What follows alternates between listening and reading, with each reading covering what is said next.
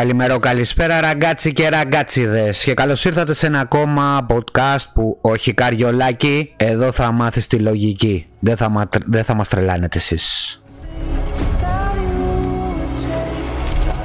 Όσο σου πληρώνω τους παπάδες σου, θα κάθομαι και στις αργίες σου.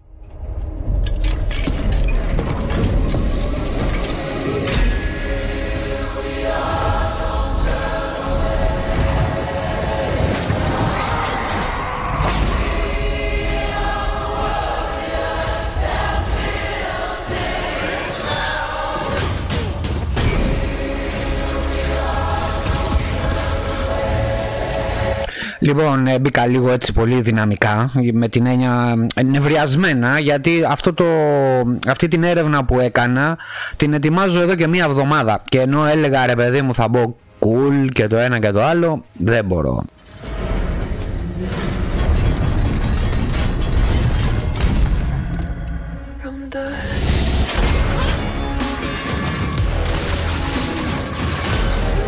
Λοιπόν, η τάση των ανθρώπων να ανήκουν σε μια θρησκεία έρχεται να εξηγήσει εν μέρη σε ένα βιβλίο We Are Our Brain του νευροβιολόγου Swap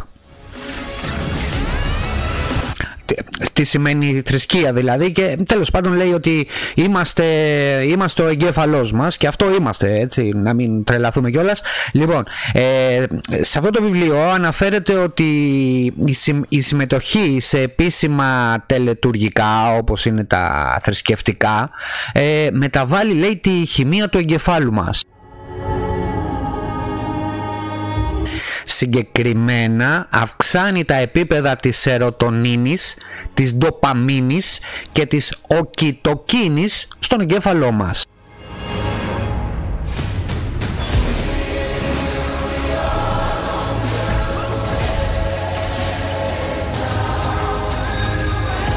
Δηλαδή αυξάνει τα χημικά που είναι υπεύθυνα για τα θετικά συναισθήματα που έχουμε. Ε, τη δημιουργία της εγκύτητας μπρος των άλλων αλλά και την επιθυμία να επαναλάβουμε κάτι καλό για εμάς.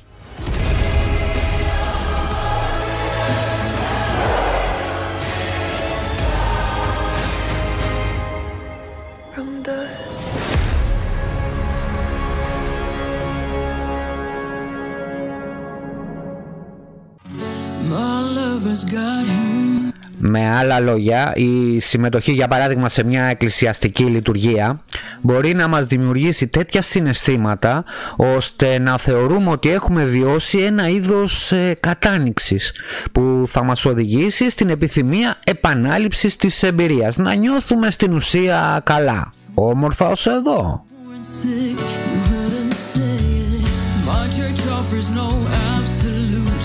Δηλαδή όταν πηγαίνετε στην εκκλησία νιώθετε ωραία ε, με τη γαλήνη του χώρου και τα χημικά μέσα στον εγκέφαλό σας είναι έτσι ώστε να σας δημιουργούν την κατάνοιξη αυτό το, το καλό.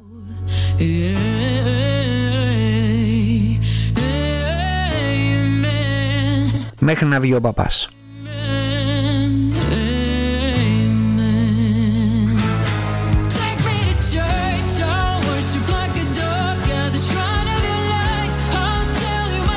Όμως υπάρχουν έξι χώρες ε, που έχουν τα μεγαλύτερα ποσοστά αθείας. Η πρώτη και καλύτερη είναι η Κίνα, η οποία έχει πολύ μεγάλα ποσοστά αθείας. Μετά ακολουθεί η Ιαπωνία, μετά η Τσεχία, μετά η Γαλλία, η Αυστραλία και η Ισλανδία.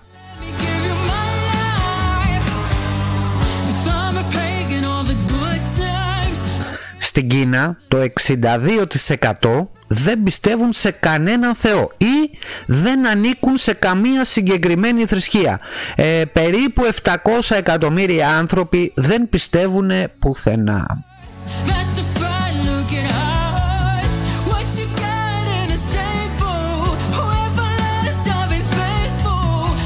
Υπάρχουν 2,2 δισεκατομμύρια χριστιανοί οι οποίοι ε, σε όλο τον κόσμο έτσι οι οποίοι 50% είναι καθολικοί η 30, το 37% είναι προτεστάντες και το 12% ορθόδοξοι. Μην νομίζετε ότι είναι πολύ ορθόδοξοι. Περισσότεροι δηλαδή είναι καθολικοί που έχουν το 50% όλων των χριστιανών σε όλο τον πλανήτη Γη.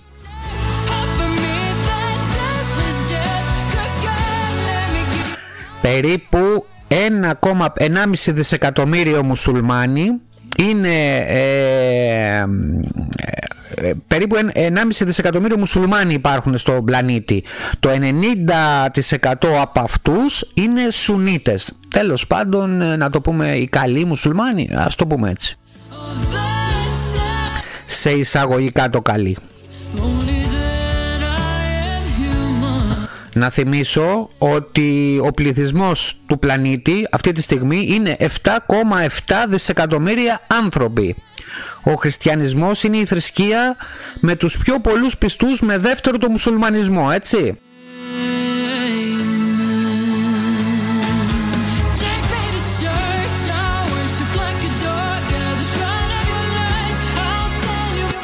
Στην τρίτη θέση βρίσκονται οι άθεοι, αυτοί που δεν πιστεύουν ε, πουθενά. Στην τρίτη θέση εννοώ στον γενικό πληθυσμό της γης, έτσι. Ε, όλοι, η, η τρίτη θέση είναι οι άθεοι, που οι άθεοι δεν είναι θρησκεία, απλά σαν ποσότητα το λέω. Και άλλες θρησκείες μοιράζονται τις άλλες θέσεις με πολύ μικρά ποσοστά όμως, με τους ε, περισσότερους να είναι στον ε, Ινδουισμό, που είναι η Ινδία που είναι και πάρα πολύ εκεί πέρα όπως το ξέρετε. Στην Ινδία γίνεται, υπάρχουν πόσοι, νομίζω 2 δισεκατομμύρια άνθρωποι από όλο τον πλανήτη. Ε, εκεί πέρα έχουν διάφορες Ινδουιστικές ε, θρησκείες, αλλά είναι πάρα πολύ μικρά τα ποσοστά και είναι στην τρίτη θέση γενικά του παγκόσμιου, της παγκόσμιας κλίμακας των θρησκείων. Το θετικό σε αυτή την κατάσταση είναι ότι στην τρίτη θέση βρίσκονται οι άθεοι. Και γιατί το λέω αυτό, θα ακούσετε στη συνέχεια.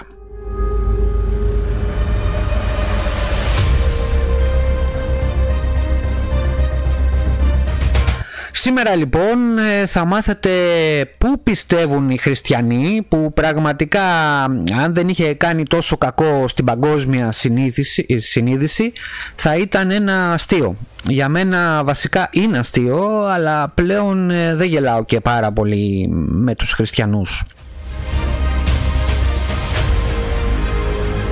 Και εξηγούμε, όταν λέω χριστιανοί εννοώ πολλά δόγματα όλα προήλθαν από το λαό του Ισραήλ που περίπου 8.000 χρόνια από σήμερα διώχθηκε από την Αίγυπτο γιατί μάλλον ήταν κάτι σαν ε, καρκίνος για τους Φαραώ της εποχής. Αυτό που, ονόμα, ε, που ονομάζουν οι χριστιανοί και οι λάτρες ε, του Γιαγφέ Πάσχα. Αυτό ήταν η έξοδος δηλαδή από την Αίγυπτο της φυλής του Ισραήλ. Θα, ε, θα μου πείτε γιατί τους ονομάζω χριστιανούς αφού τότε δεν είχε γεννηθεί καν ο Χριστός και θα έχετε δίκιο.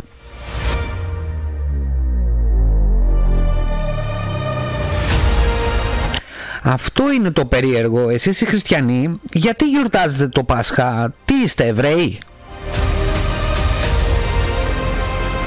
Ενώ εσείς οι Έλληνες που λέτε ότι είστε απόγονοι του Σοκράτη και του Πλάτωνα. Έτσι, δεν το εννοώ εθνικιστικά. Εσείς το λέτε, όχι εγώ. Τι γιορτάζετε το Πάσχα, την έξοδο από την Αίγυπτο, αφού στην Ελλάδα είσαστε.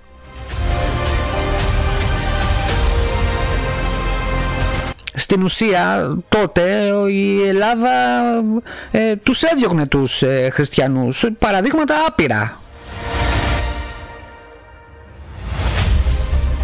Τότε ε, θεω, ο δωδεκάθεος ας πούμε θεωρούνται ε, πώς να το πω ιδεολο, ειδωλολατρία έτσι οι παγωνιστικές γιορτές. Ε, τι δεν αυτά δεν τα, δεν τα θέλετε; Όχι ε.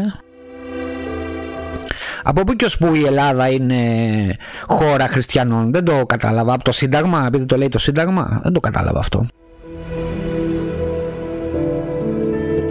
τέλος πάντων στην Παλαιά Διαθήκη το όνομα του Γιαχφέ απαγορευόταν να προφέρεται ε, ε, έξω στον κόσμο, στο κοινό έτσι. Μόνο αν ήσουν αρχιερείς μπορούσες να πεις το όνομα του Γιαχφέ. Παπάς της εποχής έτσι. Μόνο άμα ήσουν παπάς της εποχής μπορούσες να απαγγείλεις το όνομα Γιαχφέ ε, ο κοινός λαός των Ιουδαίων, δηλαδή δεν μπορούσε να το πει δημόσια, αντικατα... γι' αυτό και αντικατέστησε αυτό το όνομα με τον Κύριο ε, ή Παντοδύναμος και άλλα τέτοια. Τα, και άλλα τέτοια. Ο Θεός λοιπόν της Παλαιάς Διαθήκης Γιαχφέ είχε και δύο γυναίκες παρακαλώ την Ανάτ και την Ασερά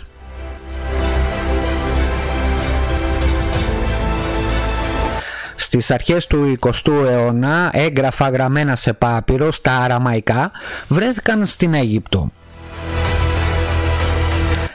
Αποδείχτηκε ότι σε ένα μικρό νησιώτικο οικισμό ζούσε μια εκεί κοντά ζούσε μια απικία Εβραίων μισθοφόρων από την αρχή της Περσικής κυριαρχίας. Μιλάμε το 525 π.Χ. μέχρι τις αρχές της εποχής μας, έτσι. Κάπου εκεί πέρα ξεπίδησαν. Οι άπικοι μάλιστα είχαν το δικό τους ναό. Γνώριζαν την εμπλοκή τους με τον εβραϊκό λαό και οι ιερείς που αλληλογραφούσαν μαζί τους ε, ήταν από την Ιερουσαλήμ.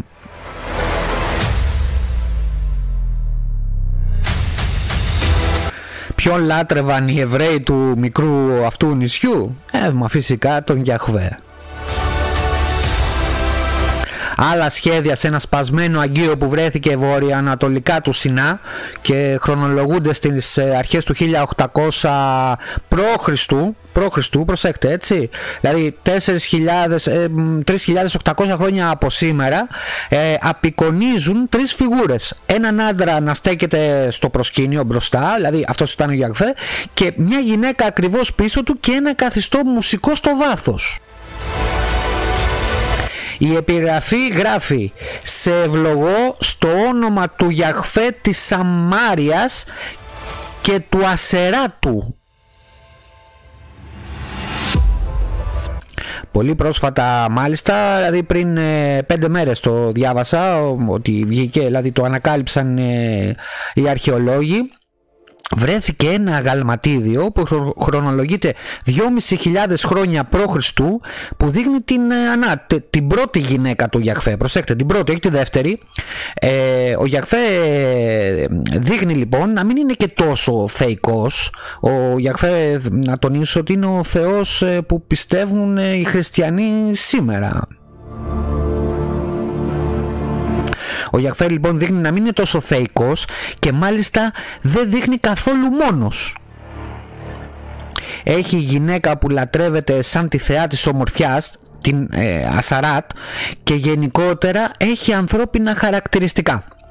Ο Γιακφέ στη βίβλο συμμετέχει ενεργά στη μοίρα του Ισραήλ και μέχρι σήμερα ε, είναι κάτι το είναι, είναι το, το ίδιο το Ισραήλ δηλαδή και, και άλλων εθνών όμως και αποκαλύπτεται μόνο σε προφήτες. Προσέχτε μόνο σε προφήτες. Δίνει εντολές και τιμωρεί την ανυπακοή Η αντίληψη της προσωπικότητας του Θεού της Παλαιάς Διαθήκης ήταν διαφορετική σε διαφορετικές θρησκευτικές και φιλοσοφικές διδασκαλίες.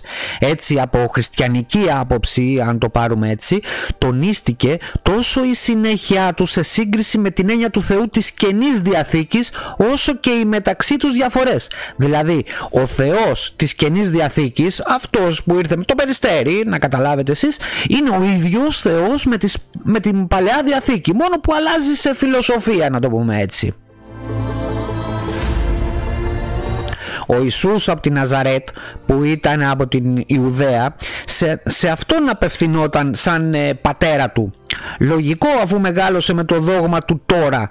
Τώρα είναι ένα δόγμα, το εβραϊκό δόγμα. Ε, ο Χριστός λοιπόν μεγάλωσε με το τώρα και τις προφητείες του, όπου περίμεναν το Μεσσία και εφάρμοζαν τον νόμο του Μωυσή.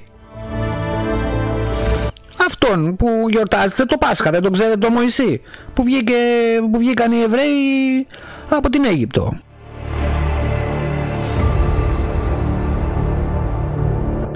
δοξάζοντάς τον, δηλαδή λέγοντας ότι είναι ο Υιός του Θεού, δηλαδή του Γιαχφέ ο, ο Χριστός, έτσι, το σταύρωσαν. Γι' αυτό το σταύρωσαν. Γιατί τόλμησε να πει ότι είναι ο Υιός του Γιαχφέ. Δηλαδή το Θεό των Εβραίων. Στο Ορθόδοξο Χριστιανισμό, αυτό που πιστεύει η Ελλάδα, το όνομα Γιαχφέ ταιριάζει και στα τρία πρόσωπα της θεότητας. Κάτω από το όνομα του Γιαχφέ, ο Υιός του Θεού, ο Ιησούς, πριν από την ενσάρκωση, δηλαδή πριν γεννηθεί ο Χριστός, εμφανίστηκε στο, στο Μωυσή και στους προφήτες. Ο Γιαχφέ είναι ο δημιουργός, ο νομοθέτης, ο προστάτης, η θεότητα, ο υπέρτατος και ο ισχυρός Κύριος. Αυτό είσαστε εσείς οι Ορθόδοξοι Χριστιανοί. Σε αυτό πιστεύετε. OK okay, ως εδώ.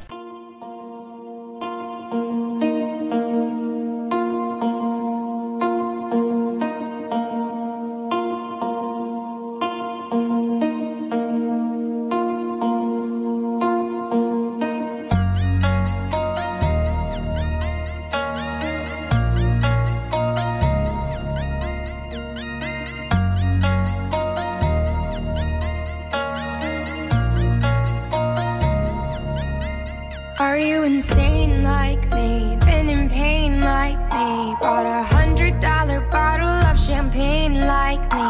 Just to pour that motherfucker down the drain like me? Would you use your water bill to dry the stain like me? Are you high enough without the Mary Jane like me?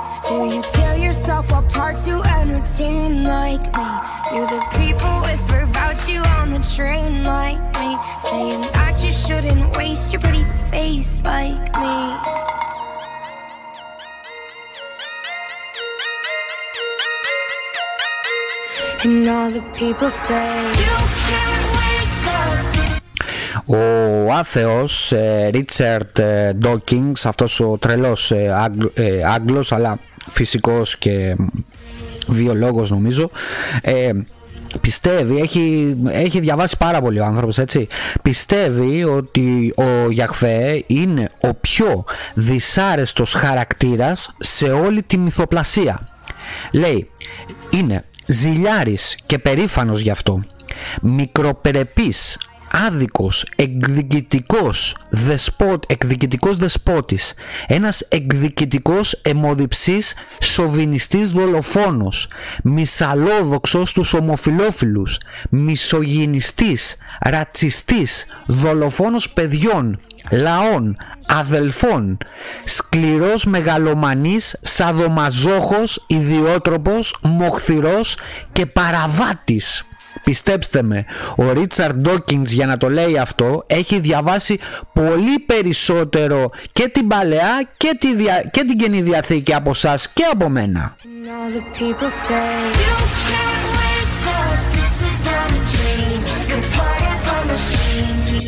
Παρεπιπτόντως στην Καινή Διαθήκη ο Χριστός λέει στους Εβραίους «Ο πατέρας σας είναι ο διάβολος και θέλεις να κάνεις τις επιθυμίες του πατέρα σου». Αυτό το γράφει ο Ιωάννης. Αυτά είναι λόγια του Χριστού κατά Ιωάννη. Δηλαδή θεωρεί ότι η ανθρωπότητα είναι ο σπόρος του διαβόλου.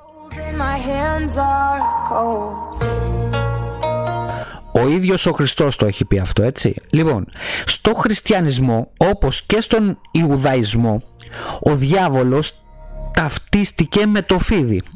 Αλλά πώς μπορούσε να, να, γίνει αυτό έτσι; Ο Γιαχφέ είναι και ο δημιουργός του φιδιού, του διαβόλου. Μήπως ήταν ο ίδιος το φίδι, δηλαδή ο πειρασμός μπρος την Εύα που της έδωσε το μήλο να το φάει και αν είναι είναι αυτός ένας φωτεινός Θεός ή ένας σκοτεινός Θεός; Ο ίδιος απαγόρευσε, απαγόρευσε στον άνθρωπο να φάει τον καρμπό του δέντρου της γνώσης του καλού και του κακού. Ο ίδιος παρέσυρε την Εύα σε, σε αυτό και τους τιμώρησε και από πάνω. σαν να μην ήθελε να, να πάρει τη γνώση ο άνθρωπος της θεότητας σαν να τους έφτιαξε και μετά να το μετάνιωσε με την έννοια ότι γιατί να γίνετε σαν εμένα; Όχι θα σας τιμωρήσω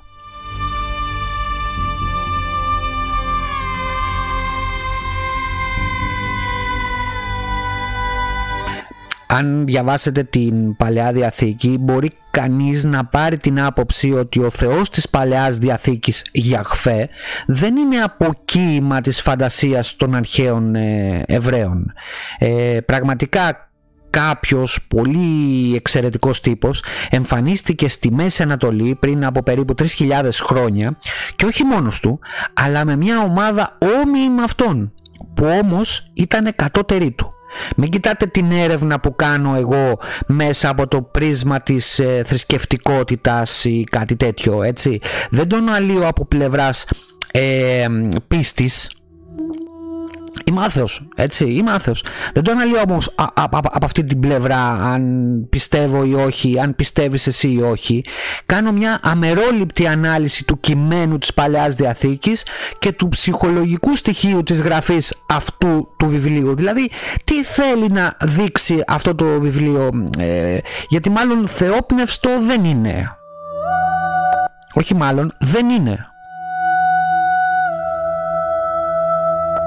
Έτσι ο πρώτος ε, ας το πούμε ο Θεός Γιαχβέ, ο πρώτος Θεός και η ομάδα του μπορεί να μην είναι γήινη έτσι μπορεί, ή, μπορεί να είναι εξωγήινη. Με την έννοια ότι υπήρχε μια άλλη φυλή ε, έξω από τη γη που ήρθε στη γη. Αλλά αυτό είναι πολύ τραβηγμένο. Αλλά ας το πούμε και διαφορετικά. Μπορεί να ήταν μια άλλη ανθρωπότητα γιατί στα 4,4 δισεκατομμύρια που υπάρχει ο πλανήτης Γη θα μπορούσαν να έχουν φτιαχτεί και άλλοι πολιτισμοί και άλλοι οργανισμοί που δεν ήταν απαραίτητο να είναι και ανθρώπινα όπως είμαστε εμείς δηλαδή στη μορφή τους εννοώ έτσι.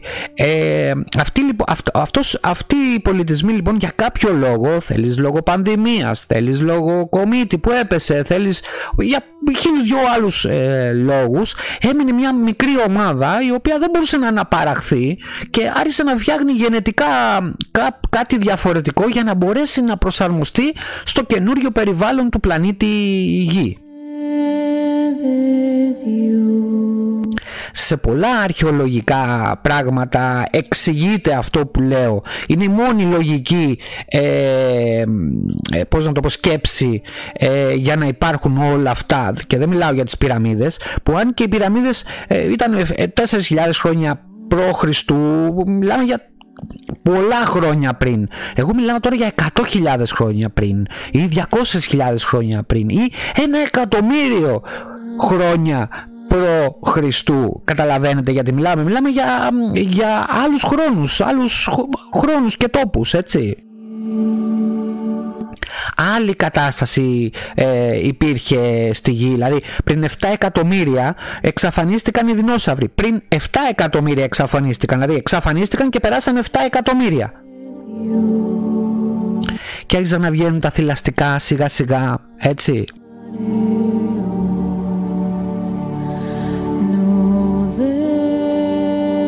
Μην εκπλαγείτε από αυτά τα ευρήματα. Δώστε προσοχή στον τρόπο που μιλούν οι Ιουδαίοι προς τον ίδιο τον Γιαχφέ, όσο και στα, μέλη, και στα μέλη της ομάδας του στους ανθρώπους. Δηλαδή η έκφραση γιος του ανθρώπου που χρησιμοποιούν είναι ίδιοι. Στη γλώσσα των ψυχολόγων είναι γνωστή σαν αποστασιοποίηση. Δηλαδή δεν ήταν ίδιοι αυτοί με αυτούς που είδαν τότε.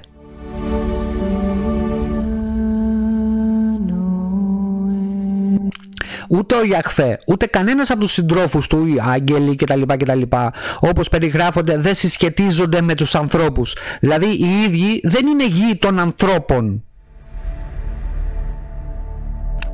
Δεύτερον, δεν σας φαίνεται παράξενο που ο Γιαχφέ εκείνες τις μακρινές εποχές διέθετε τις γνώσεις και τις ικανότητες του σύγχρονου επίπεδου; Της τεχνολογίας, παραδείγματο χάρη. Όσοι είναι εξοικειωμένοι με, τα, με το κείμενο της παλιά διαθήκης θα πρέπει να το γνωρίζουν αυτό. Είναι καθαρό. Το λέει καθαρά. Ο Γιακφέ είναι εξοικειωμένος με την ιολογία, τη βακτηριολογία, την ιατρική, τη γονιδιακή έρευνα. Κατέχει, ας πούμε, μια τεχνολογία σχεδόν ίδια με τη σημερινή μπορούσε έτσι απλά να ρίξει μια σύφυλη τέλος πάντων και να εξαφανίσει μια ολόκληρη, ένα ολόκληρο χωριό, μια ολόκληρη πόλη της εποχής. Έτσι απλά. Και τότε δεν είχε το πρόβλημα να, ε, να γίνει πανδημία γιατί με, με γαϊδούρια κυκλοφορούσαν ή με καμήλες, έτσι.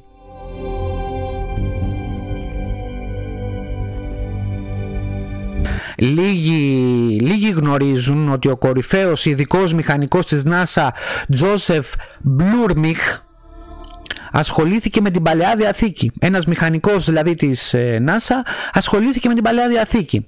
Και τι έκανε; Αναπαρήγαγε με μεγάλη ακρίβεια τη δόξα του Κυρίου. Αυτό, δόξα του Κυρίου είναι ένα κεφάλαιο ε, ε, στο, στην αφήγηση του προφήτη Ιζακίλ μέσα στην Παλαιά Διαθήκη.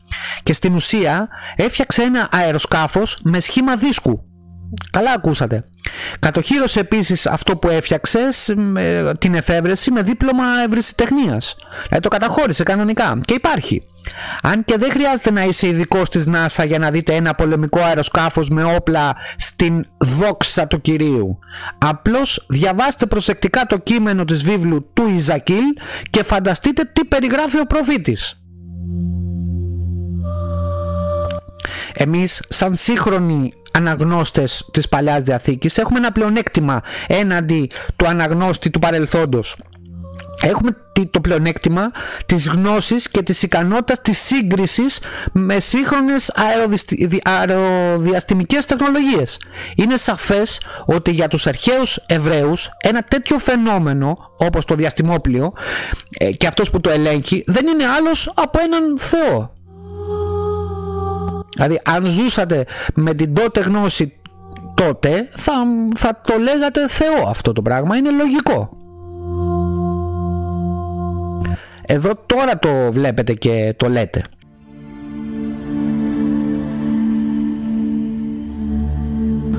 Είναι, παραδείγματος χάρη, ένα, είναι πρωτοφανές ένα όπλο που έχει ο Γιαχφέ που καταστρέφει δεκάδες χιλιάδες ανθρώπους μέσα σε λίγα λεπτά. Προσωπικά πιστεύω ότι η Παλαιά Διαθήκη είναι το πιο συναρπαστικό βιβλίο που μπορεί να διαβάσει κάποιος. Το Star Wars είναι ένα τίποτα μπροστά του. Τίποτα, τίποτα είναι το Star Wars. Τίποτα. Ένα, μια ταινιούλα δεύτερης κατηγορίας είναι.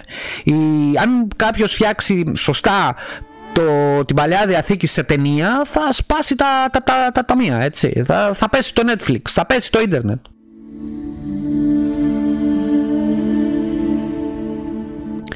Αυτό μόνο όταν διαβάσετε αυτές τις γραφές την Παλαιά Διαθήκη μιλάμε για την Παλαιά Διαθήκη και μόνο έτσι θα το καταλάβετε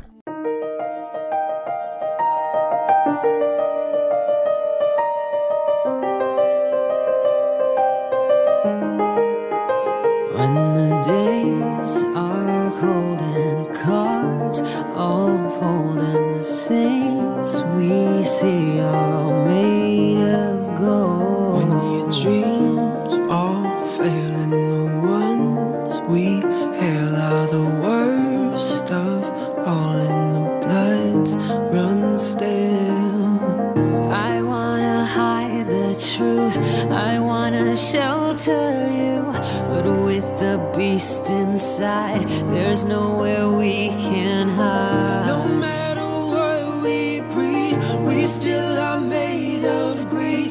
This is my kingdom come. This is my kingdom come.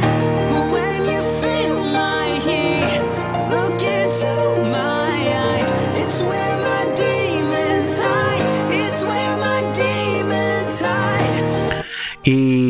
Πιστοί της ε, Παλαιάς Διαθήκης και του Γιαχφέ και εσείς οι χριστιανοί πιστεύετε ότι ο, ο άνθρωπος φτιάχτηκε πριν 17.000 ε, χρόνια κατά την πίστη της Παλαιάς Διαθήκης ότι ένας παππούλης με άσπρα γένια έφτιαξε τη γη μετά το νερό ή μάλλον το νερό πρώτα και μετά έβαλε τη γη ε, μετά έφτιαξε τον ήλιο μετά έφτιαξε τα άστρα και τα λοιπά και τα λοιπά. Όπως τα ξέρετε. Αυτό πιστεύετε δηλαδή. Δεν χρειάζεται να σας τα πω εγώ βέβαια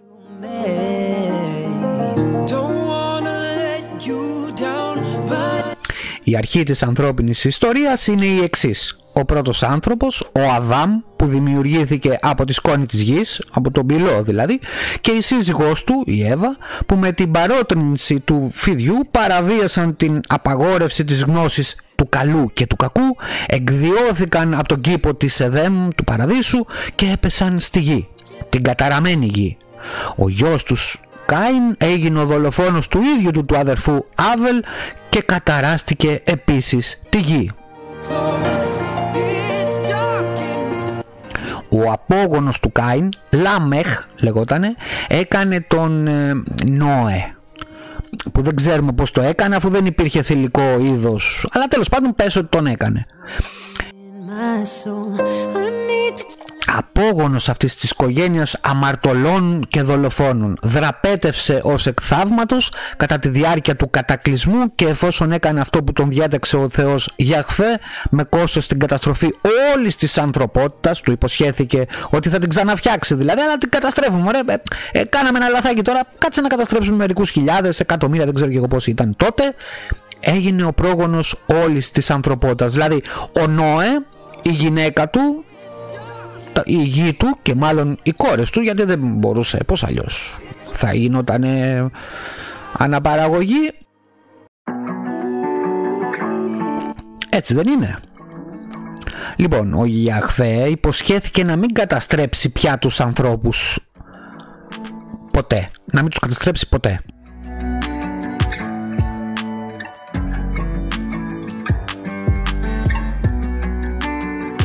Και αυτό το είπε γιατί όπως είπε ο Θεός ε, το κακό ήταν σταθερά αριζωμένο στις καρδιές τους.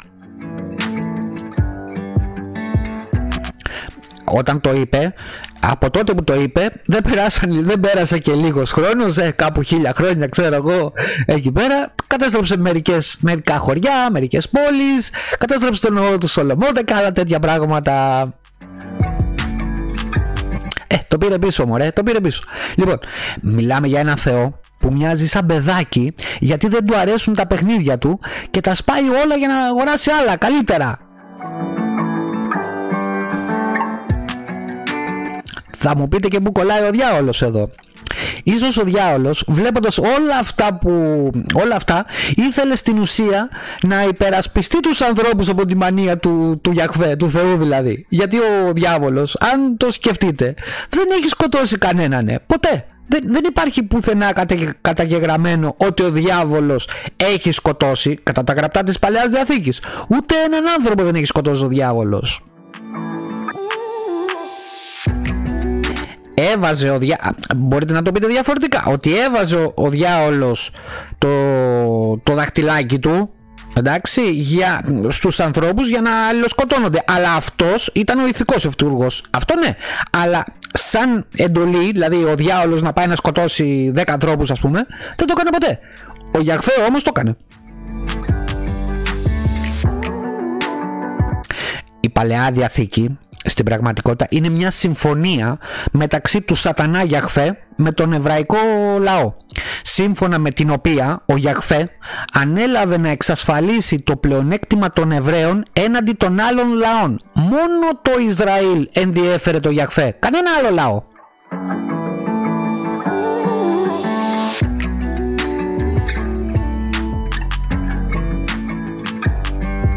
συμφωνία για παράδειγμα του Αβραάμ, τον ξέρετε τον Αβραάμ, τον έχετε μάθει στο δημοτικό, με το Θεό Γιαχφέ, περιγράφει ακριβώς μια συμφωνία με το διάολο. Προσοχή, όχι το διάβολο που ξέρετε, αλλά το Θεό που πιστεύετε σαν χριστιανοί τώρα.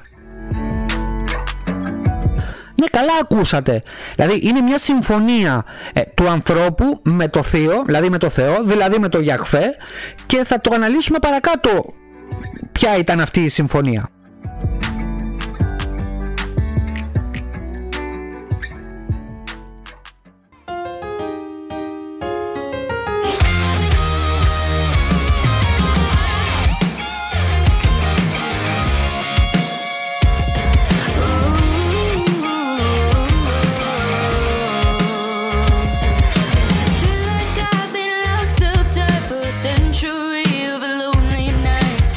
Αναφέρεται λοιπόν, αναφέρεται λοιπόν ε, στην Παλαιά Διαθήκη ο Γιαχφέ ε, στον Αβραάμ ε, ε, λέει το προηγούμενο βράδυ ο Γιαχφέ εμφανίστηκε στον Αβραάμ σε ένα όνειρο με τρομερή μορφή γιατί δεν ήταν Θεός αλλά σατανάς ήταν ε, τρομερή μορφή εννοούμε ο διάολος έτσι. Του λέει μη φοβάσαι Αβραάμ είμαι η ασπίδα σου η ανταμοιβή σας θα είναι πολύ μεγάλη. Αυτό το λέει στο 15ο κεφάλαιο της Γένεσης στην Παλαιά Διαθήκη.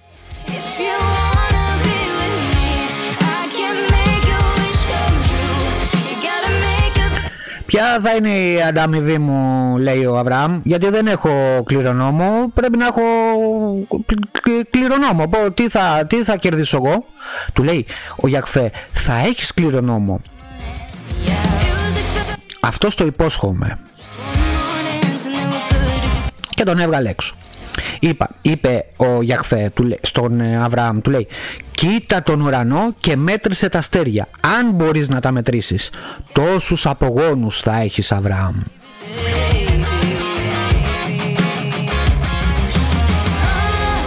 Και μετά ο Αβραάμ πίστεψε στο Γιαχφέ και το θεώρησε ως δικαιοσύνη. Αυτό το γράφει στο, στη Γένεση, 15ο κεφάλαιο, 5ο εδάφιο κτλ. κτλ.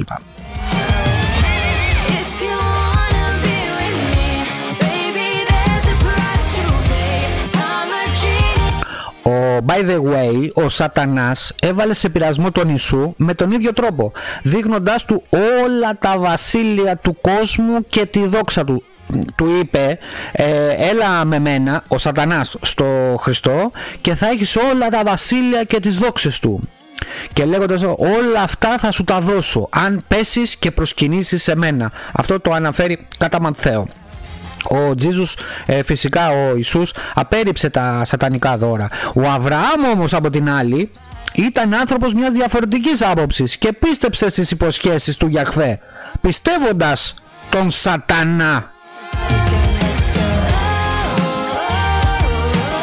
Γνωρίζοντας όμως ότι όλα έχουν ένα τίμημα, ο Αβραάμ ξεκαθάρισε «Τι πρέπει να κάνω εγώ γι' αυτό»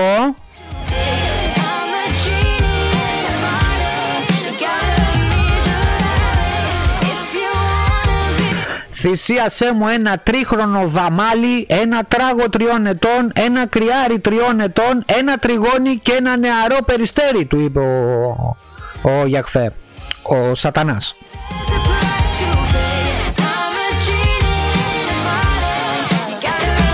Την επόμενη μέρα ο Αβραάμ έκανε ακριβώς αυτό. Πήρε τα ζώα που υπέδειξε ο σατανάς, τα έκοψε στη μέση εκτός από τα πουλιά και ακούμπησε το ένα μέρος πάνω στο άλλο. Αυτό το περιγράφει η Γένεση στο 15-10 εδάφιο.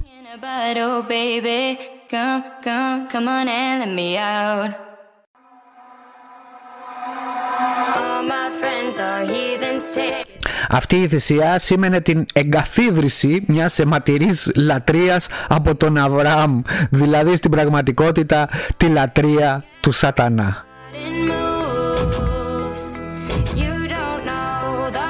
οι σύγχρονοι να το πούμε έτσι σατανιστές αυτό κάνουν. Θυσιάζουν εδώ ε, ζώα με αίμα στο σατανά. Το ίδιο πράγμα έκαναν και οι Εβραίοι στην Παλαιά Διαθήκη μπρος τον Γιακφέ που εσείς νομίζετε ότι είναι ο Κύριος ο Θεός σας αλλά είναι το ίδιο το κακό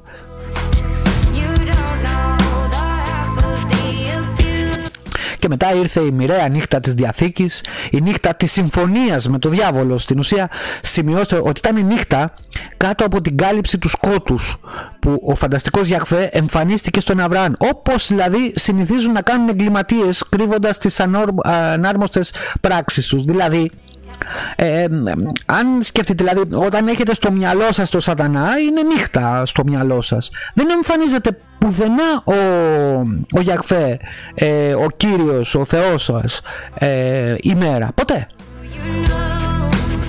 Τέλος πάντων ο Αβραάμ περίμενε και περίμενε και περίμενε και άρχισε να γυρνάει όταν ο Αβραάμ λοιπόν έγινε 99 ετών, ο σατανάς εμφανίστηκε τελικά σε αυτόν και του επιβεβαίωσε ότι θα του έδινε το νόμιμο κληρονόμο και θα πολλαπλασίαζε τους απογόνους του όπως το είχε υποσχεθεί και θα τους έδινε στην κατοχή τη γη της Χανάν το σημερινό Ισραήλ δηλαδή. Με την προϋπόθεση ότι οι απόγονοι του Αβραάμ θα τον προσκυνούσαν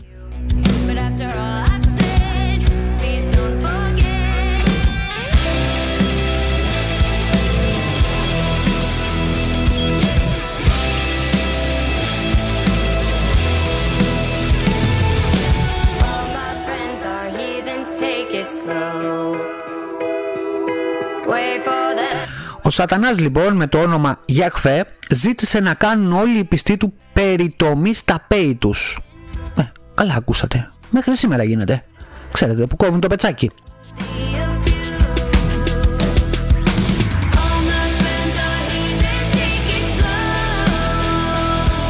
Διαβάζω από την Παλαιά Διαθήκη.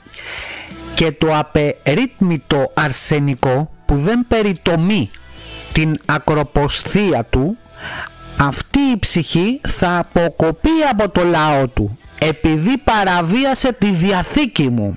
Κεφάλαιο από τη γέννηση είναι.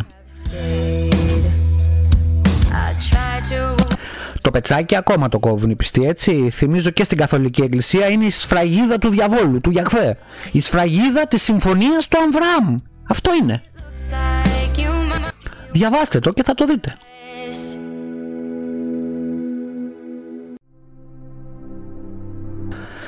για να μην ε, πολύ, πολύ λόγο με τις ε, Παλαιάς Διαθήκης έχει ε, άπειρα κεφάλαια που θα μπορούσαμε να, να μιλάμε ώρες αλλά ε, θα βαρεθείτε.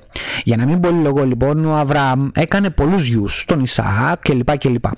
Τεκνοποίησε μάλιστα και με την κόρη του δηλαδή αιμομιξία κανονικά.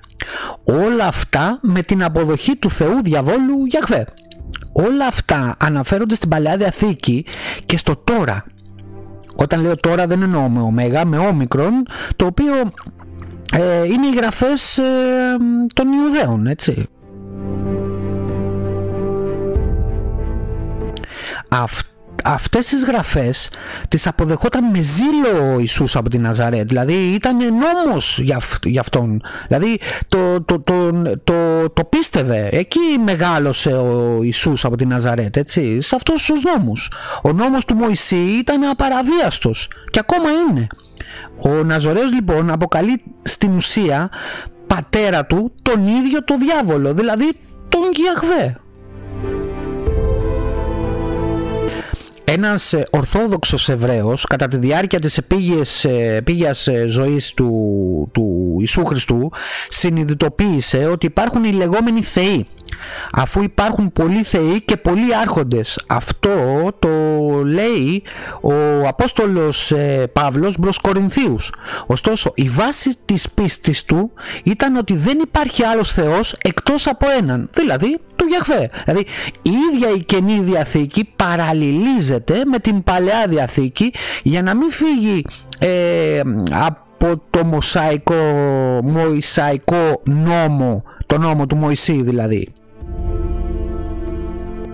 Αυτός ο Θεός αποκαλύφθηκε στην Παλαιά Διαθήκη με το μοναδικό όνομα του Γιαχφέ, το οποίο σε αντίθεση με τους τίτλους Θεός, Αδωνάη, Κύριος κλπ. κλπ όπως το λένε οι Ιουδαίοι, άνοικε μόνος στον έναν και αληθινό Θεό, υπάρχοντα Θεό, σε σύγκριση με το οποίο, με, με, με το οποίο όλοι οι άλλοι θεοί των λαών είναι είδωλα, ψεύτικοι, δηλαδή ε, μάλλον εκείνη την εποχή ε, το 12 Θεό ας πούμε θεωρούνταν είδωλα θεοί, είναι, ε, όταν εννοούσαν είδωλα εννοούσαν οι ίδιοι θεοί με το Γιαχφέ.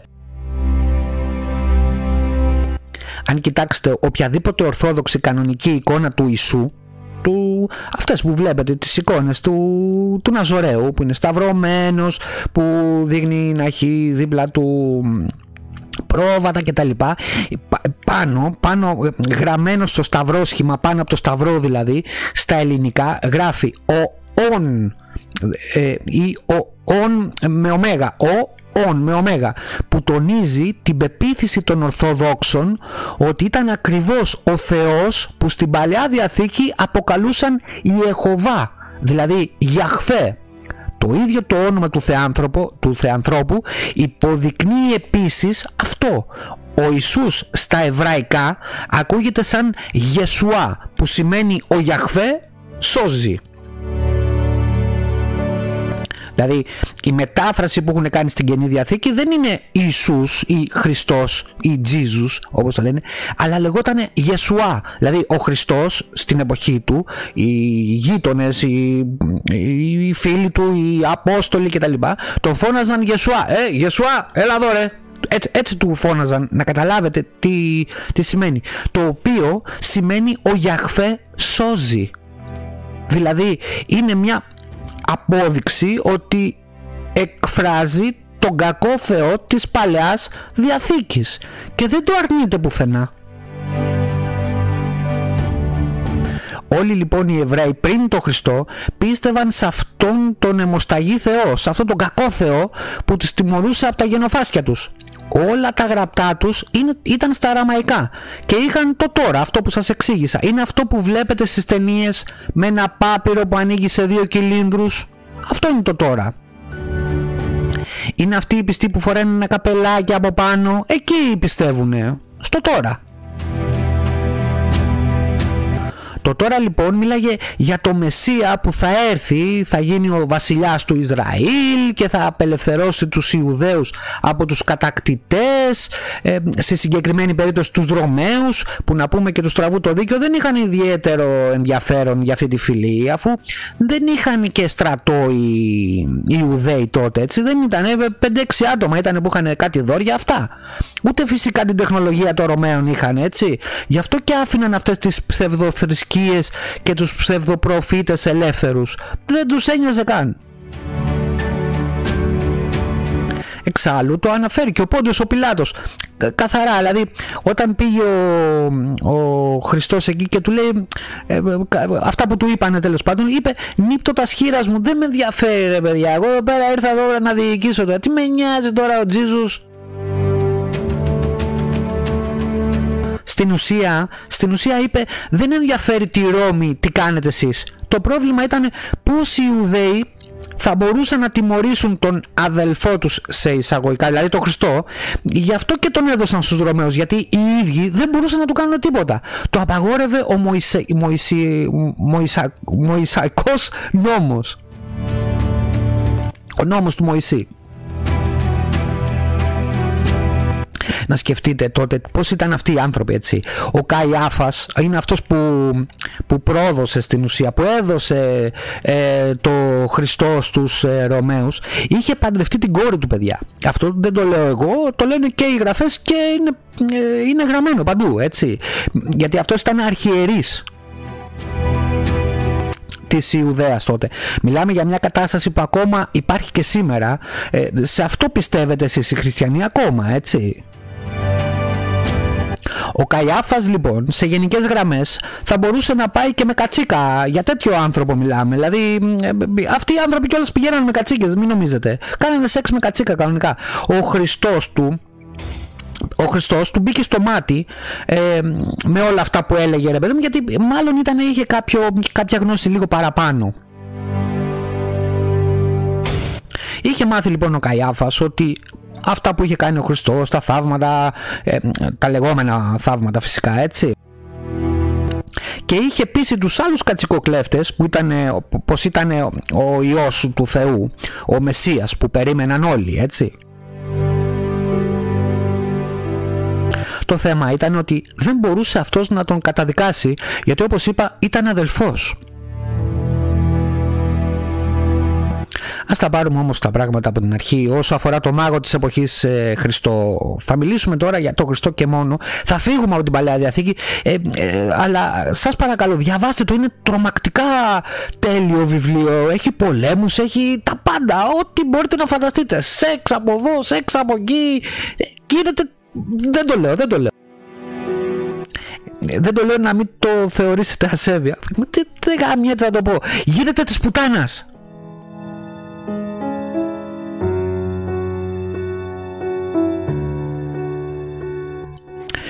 Η πιο απλή εξήγηση είναι και η σωστή εξήγηση. Αυτό να το έχετε πάντα στο νου σας. Το πιο απλό είναι και το πιο σωστό. Βγάλτε από πάνω σας τη θρησκευτική ποδιά που έχετε και σκεφτείτε διαφορετικά. Υποθέστε το σενάριο που θα σας πω επειδή έχω κάνει τεράστια έρευνα περί αυτού σύμφωνα με την επιστημονική γνώση που έχω αν θέλετε με τη σημερινή ματιά των πραγμάτων και 2022 χρόνια γνώσης έτσι Ας υποθέσουμε λοιπόν ότι ο Χριστός βρήκε 12 άτομα και τους εξήγησε ένα κόλπο για να μπορέσουν να εξελίξουν και να ξεκολλήσουν τους τότε Ιουδαίους που περίμεναν κάτι. Περίμεναν το Μεσσία, κάτι εξωπραγματικό, κάτι εξωπραγματικό για να τους σώσει. Αυτά λοιπόν τα 12 άτομα ας τα πούμε μαθητές και ας πούμε το Χριστό δάσκαλος δάσκαλο, έτσι. Ο δάσκαλος και οι 12 μαθητές του. Βασικά αυτό είναι, αυτό, αυτό είναι. Σας θυμίζει κάτι; Λοιπόν, αυτό τι λοιπόν οι 12 είχαν άλλους ανθρώπους σε όλα τα επίπεδα της τότε κοινωνίας. Μην φανταστείτε καμιά πόλη τεράστια, έτσι. Χωριό ήταν, ε, άντε 500, 1000 άτομα, θέλετε 2000 άτομα. Ας πούμε ότι ήταν 2000 άτομα. Ας πούμε αυτή την πόλη Γαλιλαία. Οι μαθητές λοιπόν βρήκαν κάποιο, κάποια άτομα έτοιμα να παίξουν τον τυφλό, τον κουτσό, το λεπρό, τέτοια πράγματα. Τα ξέρετε. Όλα τα θαύματα που περιγράφονται στην Καινή Διαθήκη. Ακόμα και τον πεθαμένο έπαιξε κάποιος και ένα κοριτσάκι και ένας άνθρωπος που λεγόταν Λάζαρος και πέθανε για τρεις μέρες. Αυτός σκεφτείτε το σαν οργανωμένο όπως ένας θείασος, ένα θέατρο. Οργανώνεται, φτιάχνει την παράστασή του, έχει και το χρόνο, ένα χρόνο, Μπορεί να το σχεδίαζα ο, ο, Ναζο, μπορεί ο, ο Ναζορές να το σχεδίασε από τα 16 του χρόνια. Έτσι, επειδή του κάβλωσε. Έτσι κι αλλιώς τρελός ήταν, ό,τι ήθελε έκανε. Ο δάσκαλος λοιπόν είχε ας πούμε μια πολύ καλή γνώση άλλων γραφών πιο ανεπτυγμένων είχε διαβάσει πολύ σε σχέση με τους απλούς πολίτες της τότε κοινωνίας. Από στόμα σε στόμα, χωριό σε χωριό άρχισε να μεγαλώνει τον κοινό του σε τέτοιο βαθμό ώστε να ακουστεί στην πρωτεύουσα να την πούμε Ιερουσαλήμ. Έλα όμως που ο δάσκαλος Χριστός είχε αυτοκτονικές τάσεις, αυτό είναι σίγουρο. Όπως και ο Λιαντίνης, παραδείγματος χάρη. Ο Λιαντίνης, σας θυμίζω, ε, αυτοκτόνησε. Το είχε βάλει λοιπόν σκοπό από πριν να πάει στην Ιερουσαλήμ και να πεθάνει εκεί με πάταγο. Είναι χαρακτηριστικό ότι μάζεψε πριν πάει στα Ιεροσόλυμα τους μαθητές του και τους είπε ότι θα πεθάνω εκεί, στα Ιεροσόλυμα δηλαδή θα με προδώσουν και τα λοιπά και τα λοιπά. Τα, τα, τα, τους τα είπε όλα τι θα γίνει έτσι. Και όταν, ε, εντάξει, τους τα είπε και πήγανε να κοιμηθούν έξω από τα Ιεροσόλυμα πριν μπει μέσα στα Ιεροσόλυμα που λέμε η Κυριακή των Βαΐων που μπήκε μέσα και του πετάγανε ε, πράγματα, ξέρω, τον καλωσορίσανε. Τέλος πάντων, πριν γίνει αυτό, ε, πάει ο Πέτρος και του λέει «Δάσκαλε, η δουλειά μας είναι να σε προστατεύσουμε, να μην σε πιάσουν, να μην πεθάνεις, του είπε. Και τι απαντάει, και τι απαντάει ο Ιησούς από την Ναζαρέτ; Είπαγε εξωπίσω μου σατανά. Είπε δηλαδή το μαθητή του Πέτρο, την πέντρα της εκκλησίας αυτή τη στιγμή στον καθολισμό, τον είπε σατανά. Το είχε πάρει απόφαση λοιπόν ότι όταν είδε να γίνεται πολύ αληθινό κάπου, κάπου το μετάνιωσε ρε παιδί μου και είπε στον φανταστικό πατέρα του απελθέτω από εμού το ποτήριον τούτο αυτό το είπε στον κήπο της ε, Γεστημανής ένας σύγχρονος ψυχίατρος θα του έδινε σίγουρα ισχυρά χάπια ψυχασθένειας γιατί είχε αυτοκτονικές τάσεις. Και είναι λογικό αφού μίλαγε στο φανταστικό πατέρα του ενώ είχε ήδη τον πατέρα έτσι είχε ήδη πατέρα αλλά δεν τον αναγνώριζε σαν πατέρα. Όχι. Είχε ήδη ε, πατέρα τον υπερήλικα Ιωσήφ. Είχε απορρίψει την ίδια τη μάνα την Παναγία όπως την ξέρετε εσείς. Δεν της μίλαγε καν Καν. Της μίλησε πάνω στο Σταυρό και της είπε για τον Ιωάννη και καλά ότι αυτός τώρα είναι ο γιος σου. Γενικά ζούσε στο δικό του φανταστικό κόσμο Ναζωραίος, έτσι. Το ξέρω ότι όλα αυτά που σας λέω σας φαίνονται σατανικά αλλά εξηγούν το τι πραγματικά έγινε. Δεν είναι τυχαίο ότι εμφανίστηκε μετά την υποτιθέμενη Ανάσταση μόνος στους μαθητές του. Ή να το πω αλλιώς, μόνο οι μαθητές του ήταν αυτοί που είδαν ότι αναστήθηκε. Ή να το πω πιο αλλιώς. Οι μαθητές του βρήκαν την ευκαιρία να πούν ότι αναστήθηκε ενώ η πραγματικότητα ήταν πως απλά έκλεψαν το κουφάρι του και το έθαψαν κάπου κρυφά και μετά είπαν ότι αναστήθηκε και πήγε στους ουρανούς. Μην τον είδατε τον Παναή δηλαδή.